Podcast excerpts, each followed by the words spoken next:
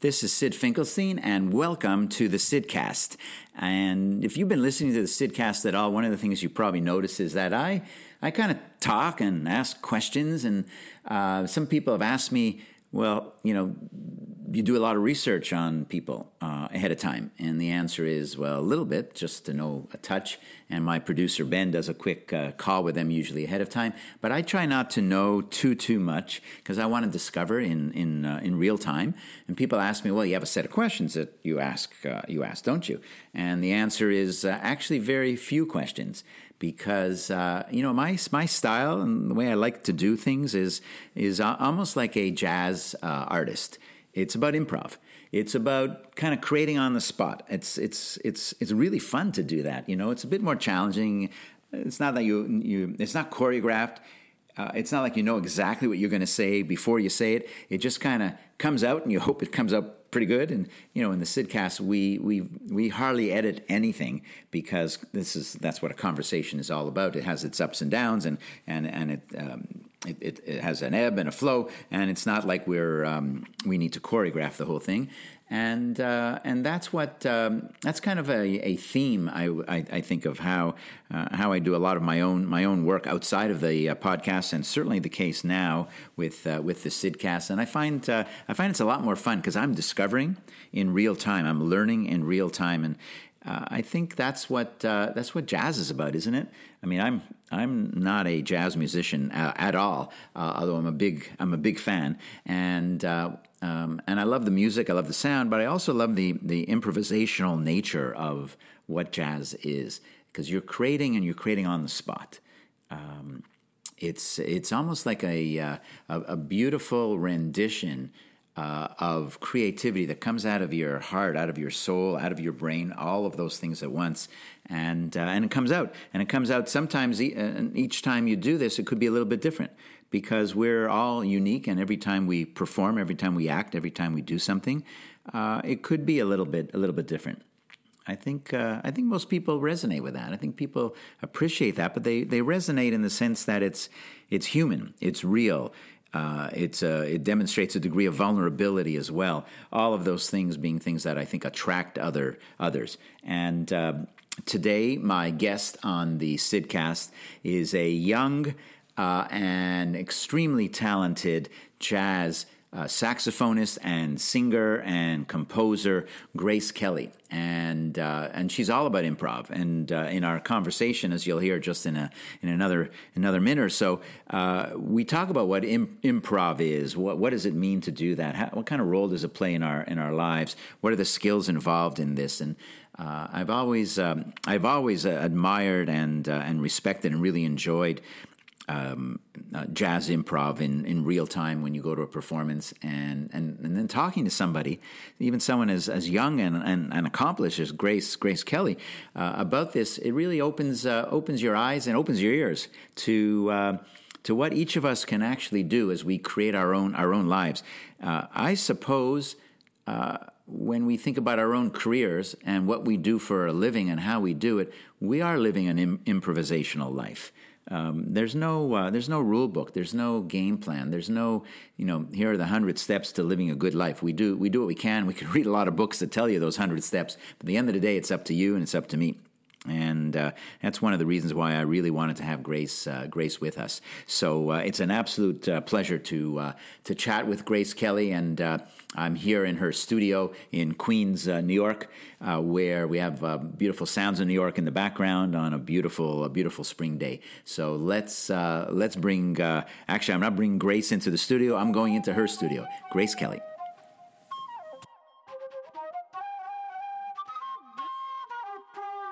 Welcome back to the Sydcast, and I'm here with Grace Kelly. Hey, Grace. Hey. Uh, it's so good to be here. I'm here in your studio slash apartment. We've got some nice background sounds happening in New York City, uh, and there's just so much to talk about. I'm not even sure where to start, but let's start with like the most basic of all questions: Why jazz? Why jazz? So, uh, jazz to me is at the core about improvisation.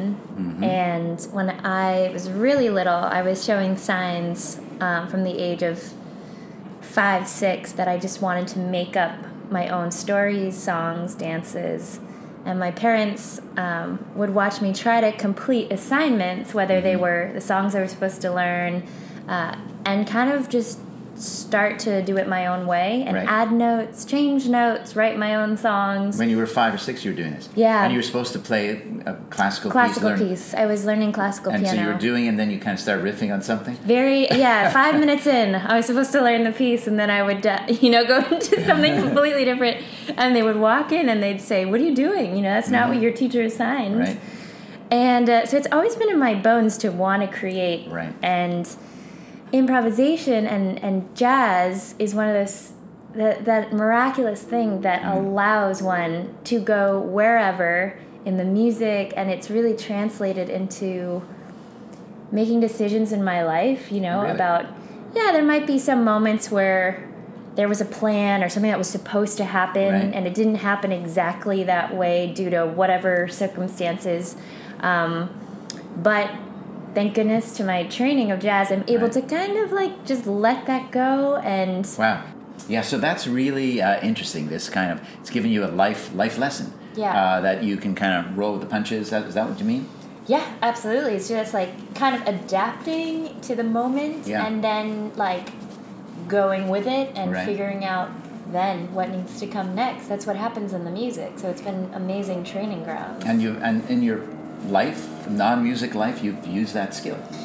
Absolutely. Yeah. Um, it's just whether it needs to be a in the moment problem solving or in cases where I mean it's still been in a musical context where maybe I was putting on a production or a show and someone didn't show up or you know we didn't have the right equipment or Right. something that could be a very panicky moment Right. um, or we're like about to miss the gig because our flight got canceled you just kind of You just got. What are you going to do about it? You, I always say, if you can't control something, which you so often cannot, why worry about it? It just makes you crazy. People do worry about it. Yeah. It just ties you up, right? And I have this story actually. I think you'll find this fascinating.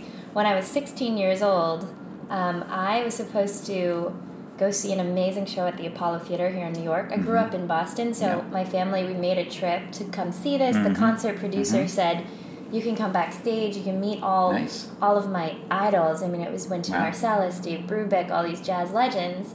Found out last minute they didn't have any space, and we had made this trip, and so Oh. you can imagine I was pretty. I was. You weren't I was happy sad. about it. I was sad, you know, Yeah. and and I was with one of my mentors, jazz legend Lee Konitz, who played in Miles Davis's band, Mm. and you know he said, "Let's go to Roth's Steakhouse," which is my dear friend. He's like, "My friend's playing. We'll just go stop by.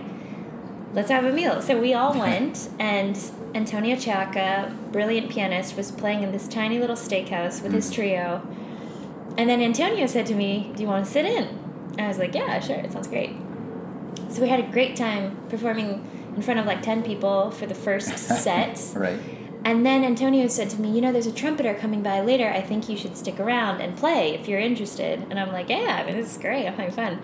And um, so we go back in the set, we start playing, and then who walks in but none other than Wynton Marsalis? That's the trumpeter. That's the He trumpeter. knew, he knew he was coming. Oh he my god, it blew my mind. So I look over, I mean, I'm just about to like drop my saxophone, and Wynton walks in with his son, casually, right? There's like eight people, and, Yeah. and Antonio looks at me and, and he winks, you know, and then Wynton pulls out his trumpet. He plays the whole second set with us. Wow. A week later, I get a call from Wynton's people saying, Wynton wants you to be a special guest with his jazz orchestra at Rose Hall for three nights. Lincoln Center. Yeah, and later, so that was insane. And later, I got a call being like, Wynton wants you to perform at Obama's inauguration with him at the Kennedy Center. With I actually performed with Dave Brubeck. So basically, all these things that would have never happened if I was able to go to that show. Yes, you would have met them, but you never would have been playing with them. Oh, no. Unlikely.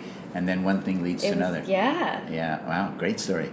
Great story. so, an amazing night. Wow. Um, so, of course, I want to ask you about the Obama inauguration, but I want to still start or, or talk a little bit more about you know you as uh, Grace the Kid.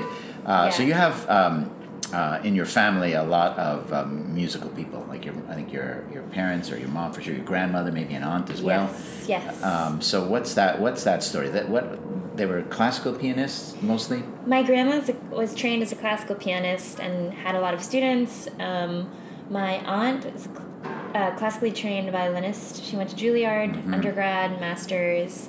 My mom never became a professional musician. She just happens to have amazing ears. Mm. She has perfect pitch, great taste in music. I owe it to her for really like influencing me and my sister to the arts since we were babies. Huh. And um, to this day, I, I'm pretty amazed when she sits down, Mm-hmm. like just to play the piano at Christmas time or whatever, and she can play all the chords and she can transpose keys, and she's not even thinking about it. Right. Um, so Right. she's got raw talent. She's got raw talent. So some of that came to you, no doubt, but uh, a ton of hard work. I mean, you, you've been at this performing actually in front of people, and not just your parents in the living room, yes. a long time, right? Yeah, 14 years. I started performing professionally when I was 12. When you were 12. Were you nervous? Oh my god, my first performance, I was like, I didn't think I could get on stage. I was Really? so nervous. Uh-huh. I mean, I performed in school. My music Mhm. teacher was incredibly encouraging. Mm-hmm. But my first performance of my own as a band leader, I was 12 years old.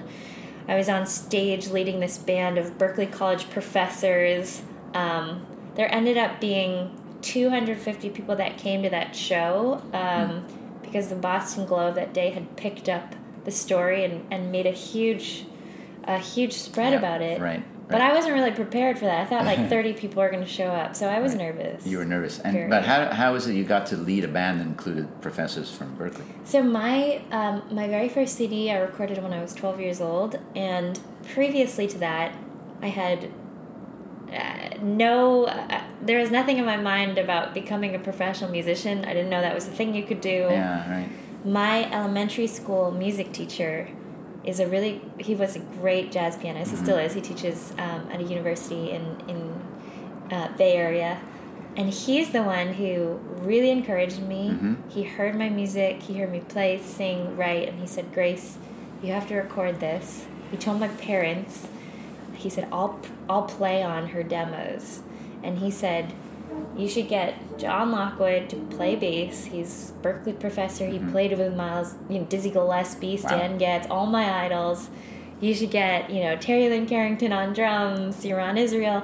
So my dad literally like called up these musicians, hmm um, and he said, "Look, I have a my daughter is recording like three songs with her music teacher, Mhm. and sure enough, like they came in to the recording studio. So what made did they listen to the music ahead of time? Like the, I imagine people might get all kinds of calls about it. Yeah. Or, Here's someone who's really good, and not everybody's really great. Right. So I think um, they had heard from other references of musicians about me, so Right. they they were. Uh, They took the leap of faith, Yeah, and right. they also knew that the studio we were going to, they knew some of the musicians Right. who worked at So you had a lot of credibility from that. Yeah, but they we had never met before. They certainly hadn't heard my original music, Hmm. um, but it was a session date for them. So Mm-hmm. they came in, and um, really, that was my first experience at working, you know, in a studio with incredible musicians Right. who brought my song to life, and um, that was the beginning of becoming a, a recording artist. So a song gets arranged in Yes. a particular way. Were Yeah. you doing that? Were they helping you do that? Did they do that? So I wrote all the the um, what we call the lead sheet Mhm. of what I would hand out the paper to the musicians, and within it was my arrangement of it. What did happen in the recording studio was these incredible musicians would say to me, "Grace, in bar four, is that what you want there? Mm. What are you looking for?" And it, I remember I was kind of like I was so awestruck and also nervous that and I didn't really know how to answer the question. But my music teacher did an incredible thing in that moment. He, instead of answering for me, Mhm. he looked over to me and he was like, "Yeah, what are you thinking, Grace?" Really putting me on the spot to be like, Yeah. "You make the decision," you know. Right. And if I really needed help, I was kind of looking at him. He and he would say, "Well, what do you think about trying this?" But all of these Incredible musicians, They really support you. They encourage you. a hundred percent. Nobody Yeah. in that room was saying, "I think we should do this," and that allowed me to do um, what I later learned um, as instant decision making, arranging for music. Is that what musicians do when they're recording? many times. It's like there's been um, some wonderful stories and, and that I've heard from other musicians of walking in with almost nothing and Uh-huh. creating something Yeah. in the studio. Now I was I had something to begin with, but a lot of times in jazz, you know, it, it relies so much on Mm-hmm. the players, on the improvisation, that I found to to over prepare is actually bad because I want to give just enough structure to Mm-hmm. my musicians um, to be like, this is what I'm looking for, Yeah. but bring your thing. Right. And the reason why I would hire certain players is because I know I love their thing, and then they just, uh, then it's just like, okay, let's let's just go, which is this fine line Hmm. of what we're talking about before of improvisation, Right. going with the flow. Improv, not just in the actual art of making the music, but the whole process of creating the music in the first place. exactly. Yeah. Wow. Um, yeah. So a big part of your story is got to be around uh, around raw talent. But I'm thinking there's a lot of people listening who they're good, they have a talent, and it doesn't even have to be music; it could be in anything. Yeah. And uh, it's hard to be discovered, so to speak. It is. There are uh, what I, I've seen this in a lot of different fields. Lots of really, really good people that do great work. That for whatever reason they're not discovered. Yeah. Um, and I don't know whether you have a point of view about that or tips even for people. I mean, obviously music for you, but in, in any field. Um, and just think about even um, authors. Yeah. Um, the, there's so many books that are published every year, and some of them are unbelievable books, and nobody knows about them. And yes, you could hire a PR agent and you know publicists, and those things are good things. But um, what what does it really take to, to, to break through for someone with, with talent?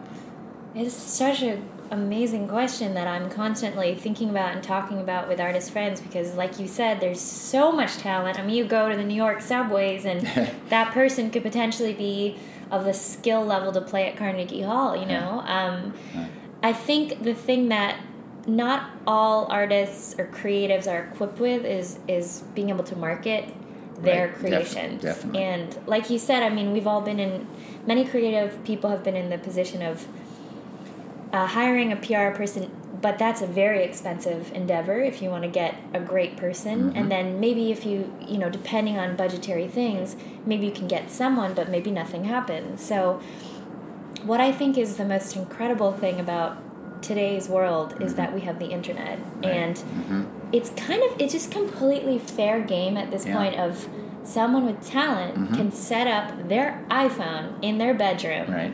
and perform a piece and then publish it. Mm-hmm. and through youtube through the internet through um, targeted ads be able to for a very very small budget i mean if you don't have any ads in it then it's just going to get out be able to start to cultivate their audience. And i really think the name of the game in in the musical artist world today is is really getting close to your core audience, even if that's only a thousand people, even if it's only a hundred people. Being able to, um, I've actually crowdfunded my past few albums, and my fans completely paid for all of the productions, and they're expensive productions. They are. We're talking, you know, fifty thousand dollars and up, and they, um, you know, and it's not. Uh, I, I'm not talking millions of people who are doing it either. Right, right. Uh, they're just these are fans of mine that share every piece of content that Mm-hmm. have been with me on the ride that discover me on YouTube and Yeah. I really think that's that's you can't forget about your core fans who are gonna do the work almost for you you know That's that's the power of, of community. It's really something, and the internet allows allows that to happen a lot easier than maybe it would have happened. Uh, not maybe that then would have or could have happened uh, before.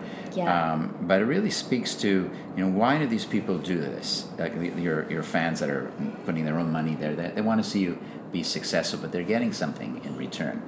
And yes, they they'll get copies of the CD if we even call it CDs anymore. I don't Right. even know or downloads, etc. But they feel a connection in this case to, to you, and that's meaningful to them. It's really kind of amazing. That blows my mind. I mean, I remember watching Amanda Palmer's TED talk about the art of asking, which is one of my favorite TED talks, and Mm-hmm. she talks about, and she has a book as well, all about her journey as as an indie artist and how her fans really stepped up and Yeah. what it meant to, you know, at first I think a lot of at least musical artists I know are really kind of bashful about asking their fans to help. And I know when I first went into crowdfunding, it was it's a little nerve wracking. And Amanda Palmer goes into this whole thing.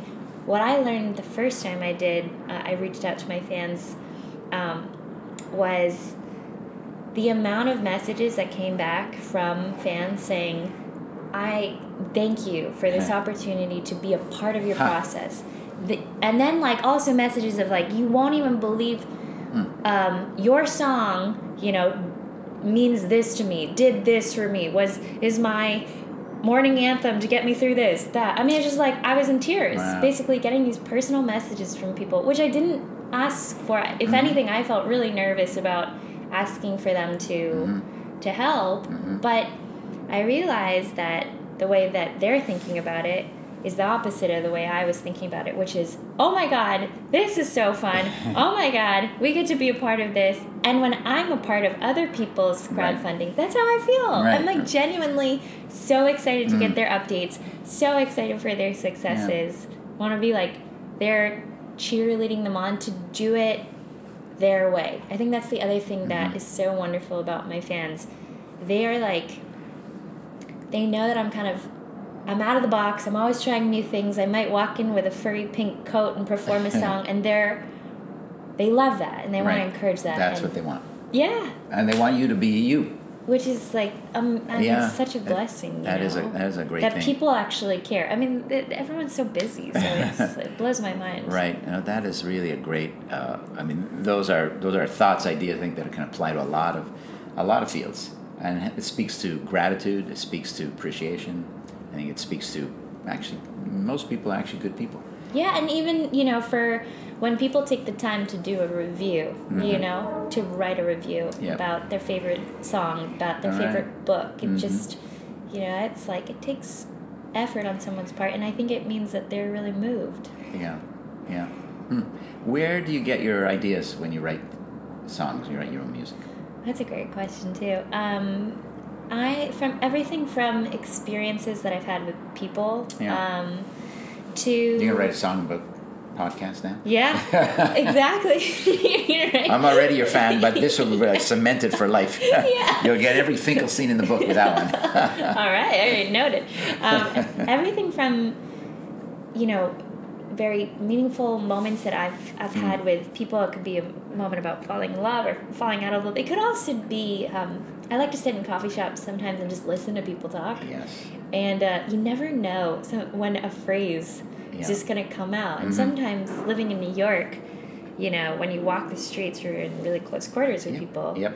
and I keep my phone out and I have this list of of notes of just phrases like funny phrases, sentimental, whatever just Mm. perks my ears, and then I'll go back through that and see if it evokes a feeling, and then Mhm. I'll start to just I'll write a melody. It could also be inspired by. Um, I love to think colors when I think music. I love Mm-hmm. to think, you know, if I'm in um, nature that like really Mm. it really uh, touches me. I had one incredible experience in San Quentin prison performing for Really? um, 50 plus inmates. Yes, it was part of this documentary called Sound of Redemption about Mhm. one of my mentors, Frank Morgan, Mhm. who spent um, a large part of his life in and out of San Quentin. Mhm. So uh, this experience there was so powerful Yeah. getting to talk to a lot of these Hmm. guys. And basically, I walked in with a lot of thoughts, and I walked out with a lot of different thoughts. Mhm. And I wrote a song um, after called "He Shot a Man" Mm-hmm. That um, is on my "Trying to Figure It Out" CD. And uh, yeah, it's like a through composed piece Yeah. about all of these stories. Mhm. Uh, it's an instrumental piece that went on to win an ASCAP um, Music Award. But it's uh, yeah, I was just I was so moved. I don't know. I didn't know how to say it. So most of the time when I don't know how to say things, I just write them through the music. And that, and that's where the melody's gonna come from. That's where the melodies come from, and honestly, it feels like therapy for me. Like Hmm. um, as a kid, I realized that there were a lot of things that I felt like I couldn't really say um, for whatever reason, uh, and. Uh, not that anything would have happened if I said them, but Mm. I, I whether I got bashful or or I, I felt like I couldn't get mad in that moment or Yeah. something was repressed, whatever it may be. Um, I ended up getting it out through my music, my sadness, my happiness, Right. my and then I felt Mm-hmm. better, and then I realized that when other people heard it, it evoked They, emotions. they felt something for Yeah. themselves. Yeah. Uh, It's interesting because I think more if, if- more kids had an outlet, not necessarily they know how to write music, of course not, but some type of creative outlet, um, uh, outlet. Sometimes it could be a physical one where you're running or doing a sport to help you kind of process So- life. I think it's Not so I said kids, important. but how about everybody? I think it's so important. I'm Yeah. I'm just so grateful to have found yeah that thing Mhm. that that's Yeah. this safe place Mhm. that's like Mhm. uh, constant you know of being able to plug in tap in right. and express We're talking to Grace Kelly. Let's take a short break and come right back. Talking to Grace Kelly makes me think about the music we use um, here on the Sydcast. And uh, it's very sophisticated. It's called the Jazz Hustle Flute, and it comes from GarageBand Band's uh, audio samples. And uh, it's pretty good. Uh, actually, I think it's excellent. People have uh, commented on it. But here's an opportunity for you if you are um, a, uh, a jazz composer, even uh, in your using GarageBand or in your basement or anywhere else, and you want to send us a really short sample and you'd like us to uh, to use it, we're definitely going to be open to. Uh, to that idea, uh, just uh, go to uh, thesydcast.com and get in touch. Uh, get in touch with us and uh, send us a uh, an audio sample, and we'll. May, who knows? Maybe we'll have a new theme, and it'll have your your and you'll have a credit on it. So here we go. We might even be creating some new music opportunities as we speak. Welcome back to the Sydcast. This is Syd Finkelstein, and today we're talking to Grace Kelly. And Grace, you have been a, um, a child star, if you will. You started very young, and you know what, what was it? What was it like? What do you remember from those days? yeah i mean it's um you know back when i was 12 and through my teens i had a very unusual childhood an incredible one because i was simultaneously uh, you know traveling the world internationally performing recording uh, i went to berklee college of music on a full scholarship when i was 16 so i left high school early and i was um, half homeschooled in high school because i was also just traveling Right. a lot Mm-hmm. um, so you know, I never went to prom or uh, actually never did the actual walk through graduation. But I feel like my my my childhood was full of all these incredible experiences of Yeah. you know traveling and and performing. Um, but again, like back when I started, I never thought this was going to be a full time career. It's just it's, Even when you were traveling and performing, at that point, I think I started to you realize started to see it. I started to be like, wow, this is actually like something I Yeah. could do. Uh-huh. But you know, I'm not really like thinking about Mhm. when I'm 12 years old what I'm gonna do as my. twelve-year-olds, they're not usually thinking about that. no, I'm just like, this is fun. Like this is, I really enjoy this. I love this. Yeah. Um, but there's this very interesting thing that happens when one grows up doing all that, and people start to pen the name like child prodigy on me, which you know was a great compliment. I certainly never thought of myself as that. Mhm. Uh, I just feel like I found this calling from an early age Mm. and followed it and spent a lot of time, you know, crafting it. But never would I say about myself, you know, I'm a I'm a child prodigy. I mean, Yeah. Mozart's a child prodigy. but um, what did end up happening is, you know, I'd go, I'd travel all over, and Mm. a large amount of audience would come, and and it would be this thing of like, oh my gosh, this this little girl is playing this great music of jazz, and and uh, I think that there's other people who've been in my shoes of when you have a lot of success from a very young age. There's this time where you start to cross into your adulthood, you know, you're like 19, 20, 21, and that particular thing wears off. The Um, child protege, the, the- yes. the, novelty of you know twelve-year-old, sixteen-year-old. Yeah, but I think um, it's an incredibly exciting territory to be in because it, for me, I looked at it as a way to really reinvent myself. Suddenly, I was able to step into my artistry Right. without everyone saying, "Oh, she's 14," you know. Suddenly, it, did- it's it didn't matter almost what you did. There was enough talent uh, that wow, boom, yeah. Uh, and, But it's also challenging. It's very challenging Yeah. because um, I realized that I spent a lot of my my early years not so much developing my artist self, but just like learning the music and being good at it, but also having the spotlight that was on me. Yes. And and all of a sudden, when you cross over into this territory of people just assume you found your artistic self at that point, but I really hadn't. I was just starting. You know, I was just starting to really. Um, to dive into that world. What I was doing in my teens was documenting, but I think it's very different. what do you mean by that?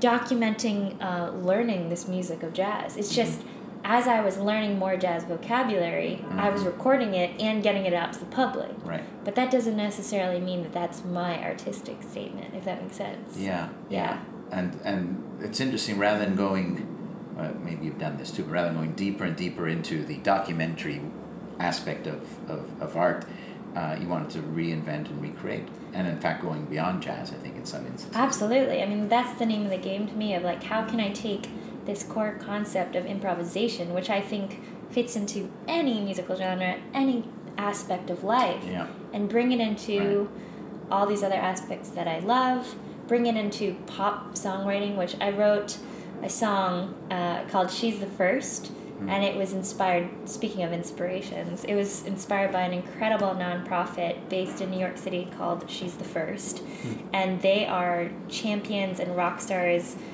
uh, supporting girls' education. And they have sent so many girls all around the world um, to be the first in their family to get through high school Wow. and then college. I mean, it's probably over a thousand girls. so they raise point. money and they provide funding for kids Yes, that yeah. have this potential. especially in areas where there's a lot of Right. poverty and Yeah. and so I, I uh, I'm good friends with the founders and I one day was watching one of their videos they had asked me to perform at one of their um, their fundraisers and I realized they didn't have an anthem they didn't have their song I kind of like was hearing a bunch of music on their videos and I I wrote to them and I'm like you know I think you guys I want to write you a song for your girls I'm Yeah. just so inspired by your Mm. story and I did, and in it, we ended up making a music video with a lot of these girls um, Wow. from She's the 1st Mhm. Because not only do they have their girls that they support financially, but they have girls in the U.S. and all these high schools that put on bake sales. They, you know, they They're trying to raise money. they raise money, and so they're a big part of, you know, the sisterhood of it. right. And um, I wrote a song, um, and Glamour magazine later said it's their girl. What did they say? It's like the girl anthem of their year, or their favorite girl anthem of the year. And I found out these stories from some of their She's the First um, scholars who said they would listen to this song every day as they walked to school Really. when they walked back, when they put on their bake sale, when, before their, you know, their group meetings, Hmm.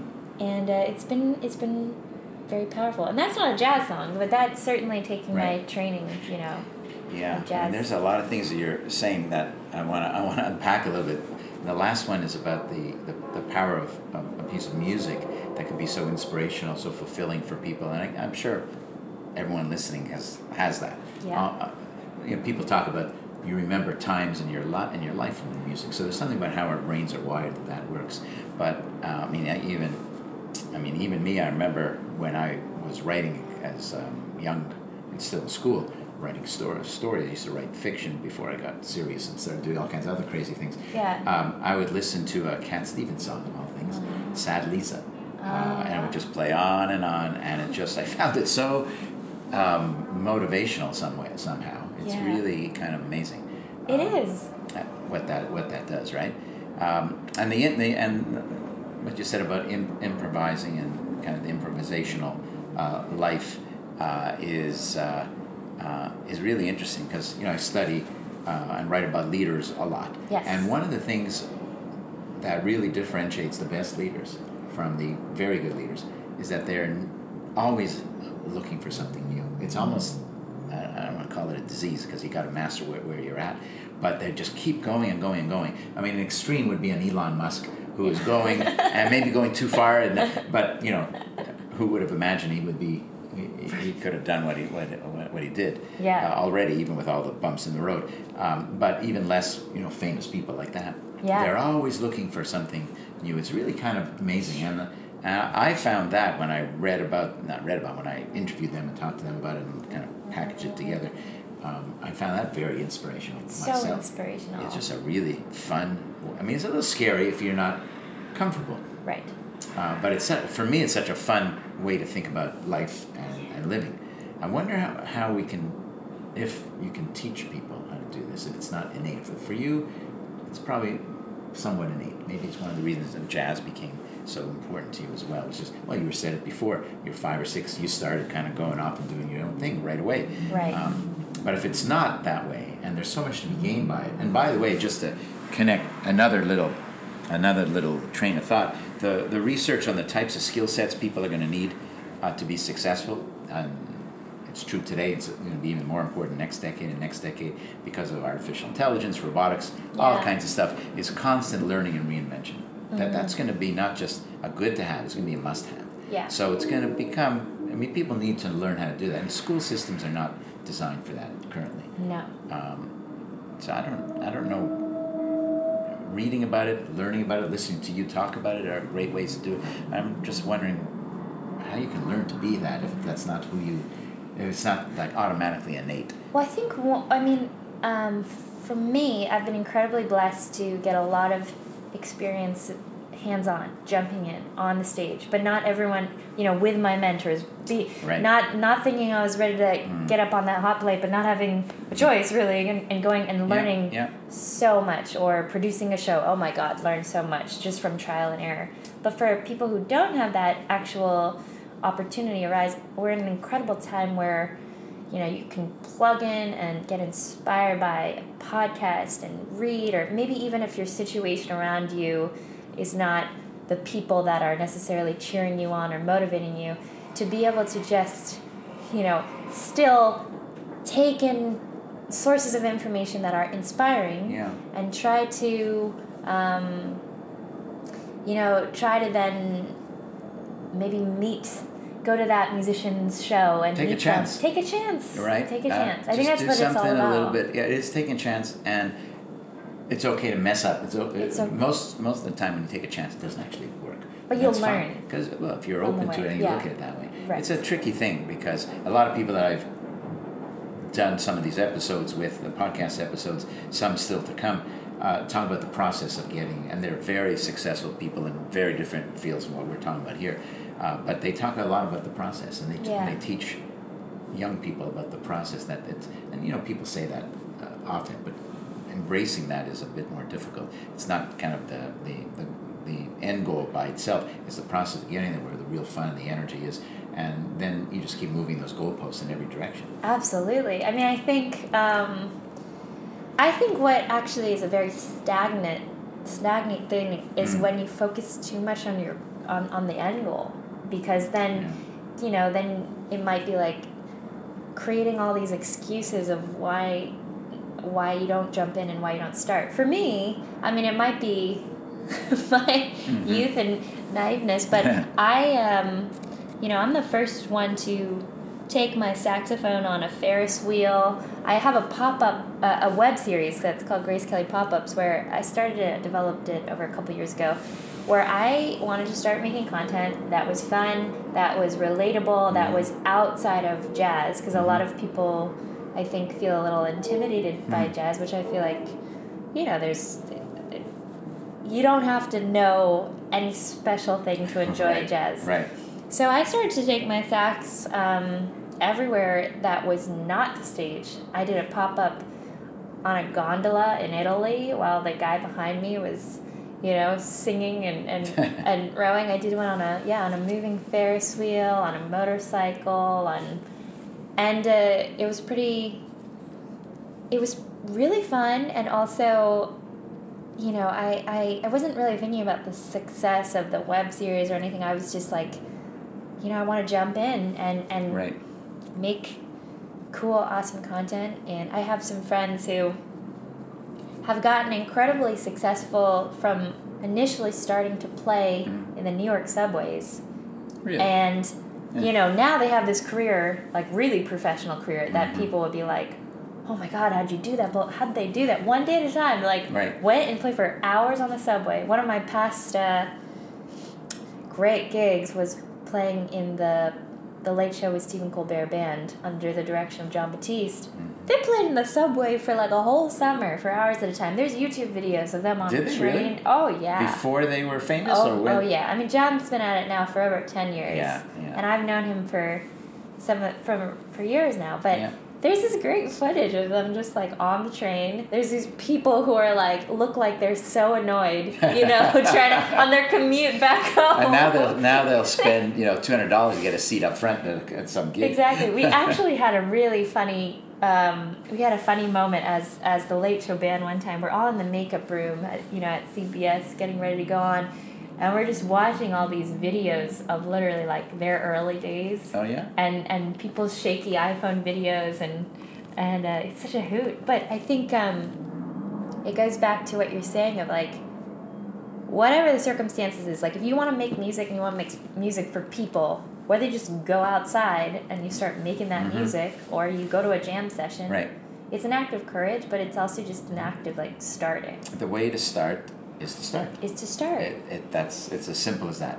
yeah And the thing is, people judge themselves, right judge others, but judge themselves so much. But right just just try it. Just you know, try it out. And this is true if you want- if you like writing. It's true if you like if you like anything. Not not everyone's going to become you know world famous. That's fine. But you're going to gain something from that process. It's a very uh, Yeah. satisfying yeah. you know if you're lo- if you love what you do the process Right. hopefully it will be this very satisfying thing. So you mentioned uh, Colbert. So you met Colbert. You performed on Colbert. Is he as funny in real life as we see him? oh my god he's one of the greatest most genuine What an impact he's had, you know, from the Jon Stewart platform to everything he's done on his own. It's incredible. He is, and he's not only is he just wildly intelligent and kind and generous, but um, he's so yeah he's so thoughtful. I mean, my first my first week on the show, he knew my name. He would stop me Hmm. in the hall to talk about I don't know family, dogs, learn about me when there's a bajillion other things Yeah. he Wow. could be doing and his whole team is like that and off the camera he'd be singing with the band he'd be doing pirouettes i mean there's just, there's nothing that guy can't do or talk about Yeah. or He's a tremendous talent. he is he is and it's and he is so genuine as a person So how often do you perform on the show? so i was mainly in the show in the first year i did that for half the year i was there every day worked with Wow. some incredible musical guests got to hang out with colbert bunch um, and then I, I really took off and did a bunch of my own touring Right. from there Right. And you mentioned earlier you performed at Obama's inauguration. yes So what was that like? that was back when i was yeah i was 16 Yeah. and Wynton Marsalis put on this incredible performance at the Mhm. Kennedy Center with all these jazz legends. I mean, it was Roy Haynes was there, Dave Brubeck. I played with, got to perform with him, Cassandra Wilson. Mm. Um, it, it was an amazing. That performance was an- amazing, and the Mm. feeling and the celebration around Right. DC was something I'll never forget. Yeah, It was such yeah. an, an honor to be a part of that historical moment, you know. We're talking with Grace Kelly. Let's take a short break and come back with our last short segment. So I I, uh, I feel inspired just to play a little improvised bit for Awesome. for our moments together. I don't know what it's gonna be, but Let's go.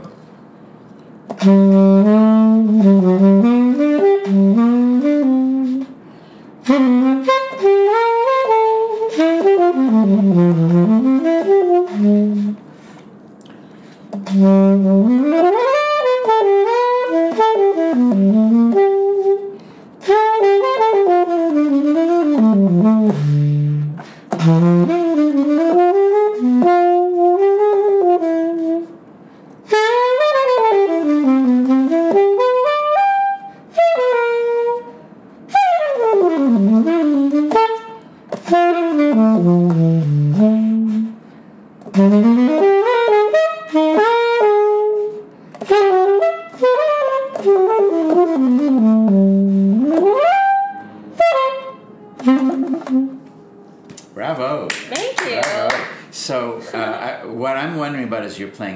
is, there a dictionary of sorts that is in your brain uh, where you play particular notes, or is uh, there's got to be some pattern behind even in, in improv. Is that is that correct? Oh, absolutely. I mean, I've spent the majority of my um, of my training was spent doing scale work, learning the foundations of jazz theory, blah blah blah. Um, really important stuff that I continue to teach to my students.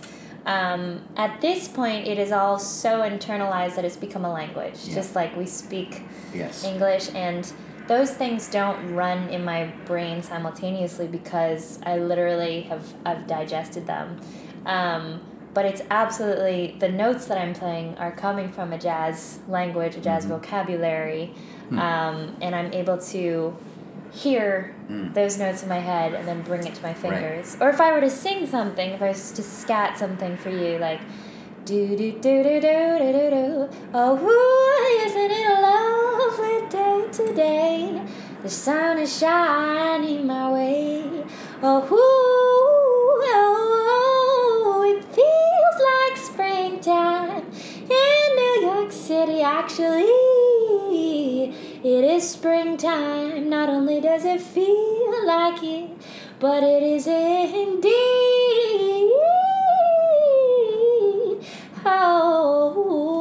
Oh, spring. You know, it's just um, the notes just Yeah. run in my head and, and they come out. And the biggest thing that I try to channel through um, through my studies and that I try to teach my students is connecting what we hear in our brain Right. and bringing it to our fingers. Uh-huh. Uh, I really want to be able to hear Mm. everything that I'm playing so that my saxophone playing comes across almost like someone singing to you. It's not just, you know, one, two, three, A, B, C, but it's an intention, it's a melody. That, I mean, that is just really interesting to me because there's not a randomness to Im- improv. And I guess a lot of people think, and maybe I was thinking that too, that it's not quite random in the sense that it's helter skelter, but that it's it's not as that there's real structure to improv. Yes. In fact, Yeah, it's it's an amazing thing because there's structure, but then within that structure, you can use your creativity however you want. Right. So it's kind of like saying to someone like, "Here's point one, here's point two, here's point three, four. Mhm. Get from one to four, but figure out how you want to do it." yeah, And it also reminds me of you know when one is putting together words, Yeah. the, depending on the order that you say them, depending on the way that you, you know, decorate them, or Mhm. just like anything like visual arts, it can make all the difference. Right. In that little, it's just these little things. And so with words, we've got a we've got an alphabet and we've got a bunch of words that exist, many, many, many, and then you put them together in different combination. Yes. And that's part of what the creativity is. But it's always a dictionary. It's always a set of words, and so that is similar in Yes, terms of the very. notes and the the, the the history of really what people have done with it. And it's very similar to songwriting. You know, I, I deal with that a lot in when I'm, and I come up with an idea and I come up with a few phrases. Mhm. I might find like two words that I like, and then I'll, you know, be like, maybe swap them around, or it, maybe like those words, I can pick two notes and put those words, and it won't quite sound right. And then I'll pick another note with the same word, and I'm like, oh, that's right. And you just know that it's And I just and like intuitively know Yeah. that it's right. And the difference of saying like they think or they think or they think they think. I mean, there's so many variables of how long am I going to hold this note out? Am I going to Yeah, come from yeah, above? Am I going to come from below? And then when I finally do hit it, I'm like, okay, that's definitely right. right. And then so when you perform, you could adjust that.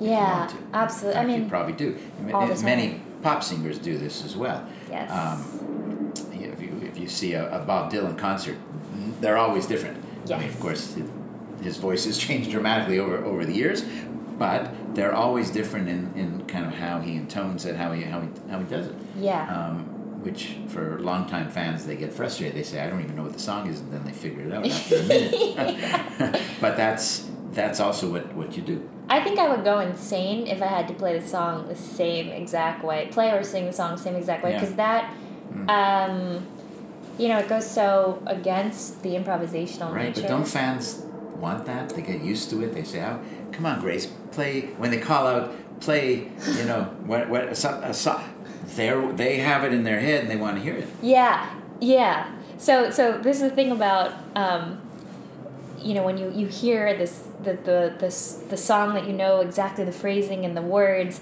Um, what we're able to do as performers, or at least that I'm able to do, is add little moments that are just like you know it might be the difference of um, um,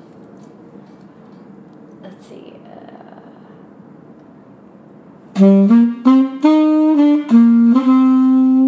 use Bill Withers ain't no sunshine that's the melody right like Right. ain't no sunshine when he's gone at very straight but I might play just like just add a thing and it's not gonna hopefully it won't like completely disrupt your Right. experience but it will make uh, it'll make it fresh in the moment for Right. me Right. Uh, and so if, if fans don't embrace the, the creative process of artists, the improvisational process, they will, they might be less satisfied in a way. right So they have to come along with you. Yeah and depending on the type of music they're used to listening to Right, So jazz would be a little bit easier because Yes. that's kind of core to what jazz is. I think the audience would actually be upset at a jazz musician if they played it the same Yeah. way, because Yeah. then they'd be like, "Where's the improvisation?" but most of the world is saying, "Well, where's the you know where's the song the way we That's know how to That's the funny. way we know how to sing it." Yeah, yeah. so um, uh, you have your own recording label Yes. right from a very early age. Yes. So how did that come about? Because that's that probably was very unusual then. I don't know about now Yeah, now it's become really, I think, a, a much more common thing because because of the internet. the internet people are just so e- downloads and a- all that. able to just easily put up their work you know Mm-hmm. and um, so from the age of 12 um, the label that was created is called Pazz productions p-a-z-z Mhm. and um, i think the reason why um, i initially had started it was maybe uh, the advice of some other musicians who had Yeah. said you know if you if you're not getting signed right now or if you don't have the deal that you want to have you know don't let that hold up getting the creation out there to the to the world the actual steps of creating one's own publishing company and all that is not that hard hmm. the hardest thing is getting funding you know and mm-hmm. a lot of times that's why artists will go to labels but you sign away a ton of your I mean, you're giving away so much of your Yeah. work, of your percentages of your work, and and a lot of times, and and there's always good and bads to every situation. There's some um, artists that I know that have had amazing situations with their labels, with all that, with their publishers. But I've also heard a lot of stories where artists would have to give away a lot of their creative control, their vision, and I was in a very fortunate position that I could uh, completely have my own creative control and then get it out the way that I wanted to Yeah. to my fans. Um, and and that's that's incredibly empowering and and a, a beautiful thing for me to deliver exactly what I was hearing straight to you know to, Right. to my audience. Right. You know, some of the things you've done, both in terms of early early career and creating things, then the, the, the label, and then managing with fans and crowd crowdsourcing, all the rest. Um, there's almost a. It's not right to say a template. It's almost like a terrible word talking to a jazz musician. it's the opposite of what we've been talking about. But let's say there's some clues, there's some pointers, uh, and you got to figure out how to get from one to two. But you know what the you know what the ten steps are in a Yeah. sense. Um, Or I've, I've figured I've been you- you figuring fig- it out. You figure it out. I mean, and they're changing, and they're you know nothing stays exactly the same. You know, a lot of them, a lot of people don't know. They don't know about that. Right. Um, and so maybe they jump to a label or something else, or or they don't get that music, their music out. And Yeah. I think because of the the, the internet and the, the, the low low cost to produce some songs, at least I guess professionally, it's going to be Yeah. more.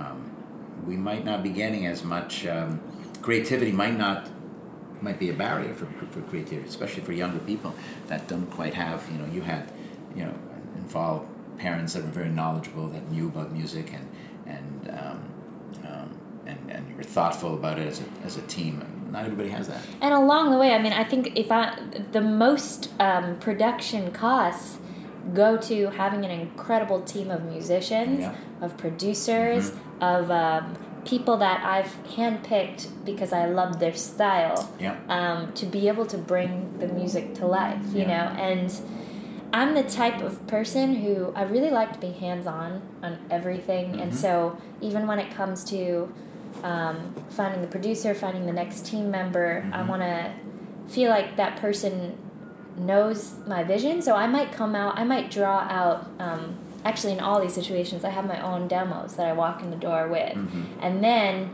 I hand it to. I work hand in hand with that producer to be like, all right, let's make this way better. But the vision for it is there, and it's something yeah. I really encourage all artists to have to spend the time to find what their vision is. Because if right. I think if you go to a label too soon, or you go to a manager or someone without your own idea of it, it's really easy to get thrown into mm-hmm. someone else's idea if you're not quite clear of it. Yeah, yeah, and but the people that you hire, they've got to buy into your vision. Absolutely, they can't recreate that vision. Right. You want them to make it better, better. to execute on exactly. it, to add their own creativity. And then I am always, you know, asking them, you know, what do you think of this? What do you think of yeah. that? Because I love their style and I yeah, want to, I want to, you know, get mm-hmm. get their input and their expertise on it. Right. You know, I, uh, I, I, wrote about that in the context of leadership. It's kind of funny to think about, right? I call that uncompromising the open, which is kind of counterintuitive. But yeah. um, great leaders are uncompromising when it comes to their vision. They know what it is they want to they want to do. They have it clear in their heads. They just they're not sure how to get there themselves and understand that to make to really fulfill that vision, they want other great people around them. Right. And they do create. Now that I we're talking about improv and jazz, they actually create something that where people have an opportunity to have an impact. You're handpicking people that really know how to do that, so you're kind of a step a step ahead in that in that respect. But it's very similar. It's kind of funny yeah, about. and I, I think that um, the openness. You know, I, I always want to work with other artists, a team that's that's open to, to talking yeah. about these ideas and, and mm-hmm. kind of riffing on it to, to get it in an even better place. How long is a like when you're doing an album? How long is the actual studio time? Uh, it's ranged everywhere from I've done um, a full album recording in one 12 hour day. If it's a jazz record, wow. I've actually recorded a full record with all the musicians in the house. Yeah. You know, yeah. one take. Uh-huh. Um, one of my more recent albums, Go Time Brooklyn 1 and 2, was recorded live in the studio with an audience that we brought in. Mm-hmm. We had cinematographers, mm-hmm. we had, so actually people can see all the clips on YouTube, and we only did a maximum of two takes on every song. And people were, we did that session in three hours.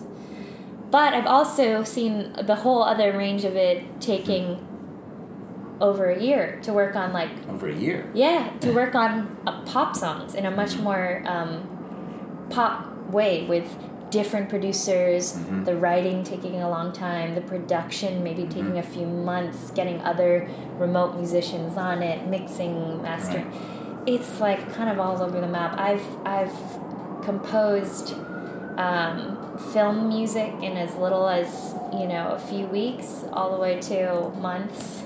Right. Um, it, it, it heavily also depends on the deadline and the deadline. I think you like actually, in every other field. You really have to start if you want to get something done. At mm-hmm. least you know what I've learned from producing music.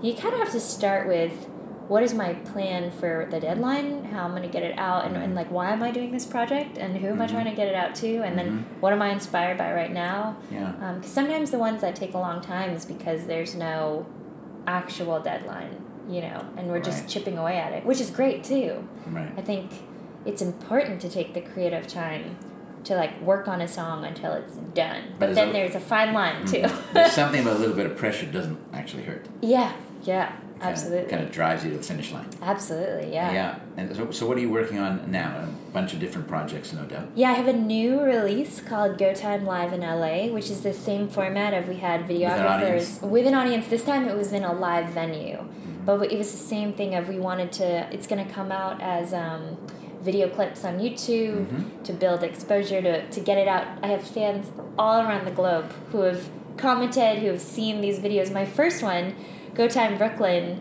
um, came out on Facebook Live. People got to see the full session. We had 100,000 people tune wow. in from all around the world commenting, sharing, helping with the crowdfunding. It was it was incredible. Artists sharing. So I really like this format. So we're we're getting this new music out. Meanwhile, I'm working on like so many other projects of my own. Um, more of my pop project, getting um, back into my roots of like acting uh, slowly um, and dancing. And then I've been working on, on some other um, great projects, including the great writer Michael Connelly. I wrote all his music for his latest podcast. I'm doing some film scoring coming up.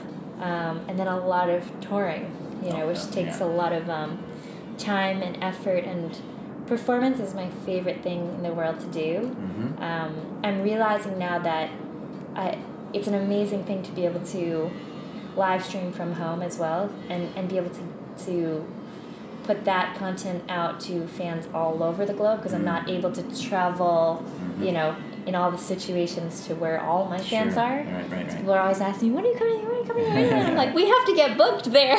you know, we have That's to right. have. Somebody's got to book us, and then we'll, th- we'll talk about it. exactly. But um, between the traveling and then the, the content making and I on a regular basis have so many ideas for projects that I want to do. It's more like I have to carve out the and collaborations. uh, It's carving out the time and uh, having the game plan to kind of Yeah. create all those things. So I have this new thing that um, uh, I was talking to my boyfriend about. He, he helped me kind of collect my thoughts. hmm Every time I have a new idea, I just I write it down so that I can go through my list. I'm not the most. Um, I never was a list maker growing up. My Mhm. my head is kind of all over the place. So. I, I've had to train myself recently to get a little bit more Mhm. organized.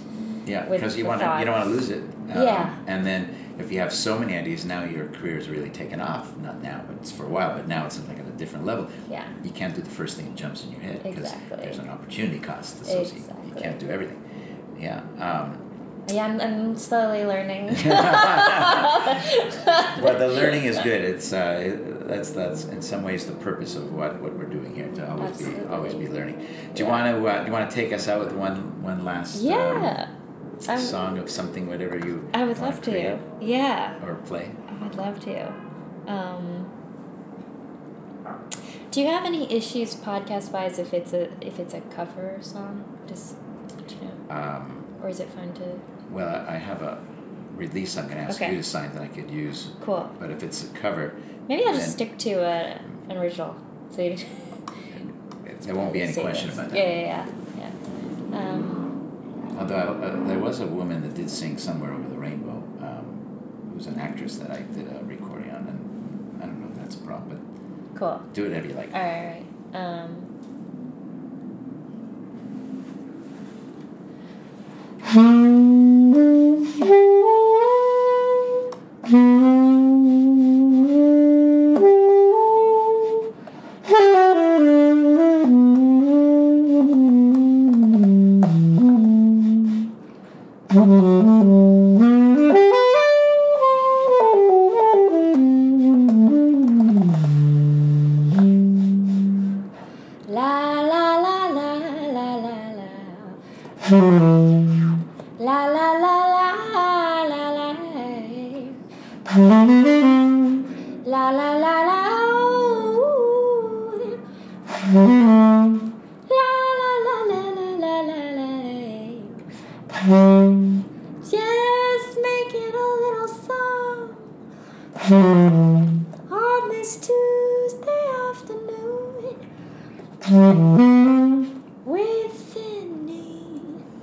Talking about all the wonderful things. And ideas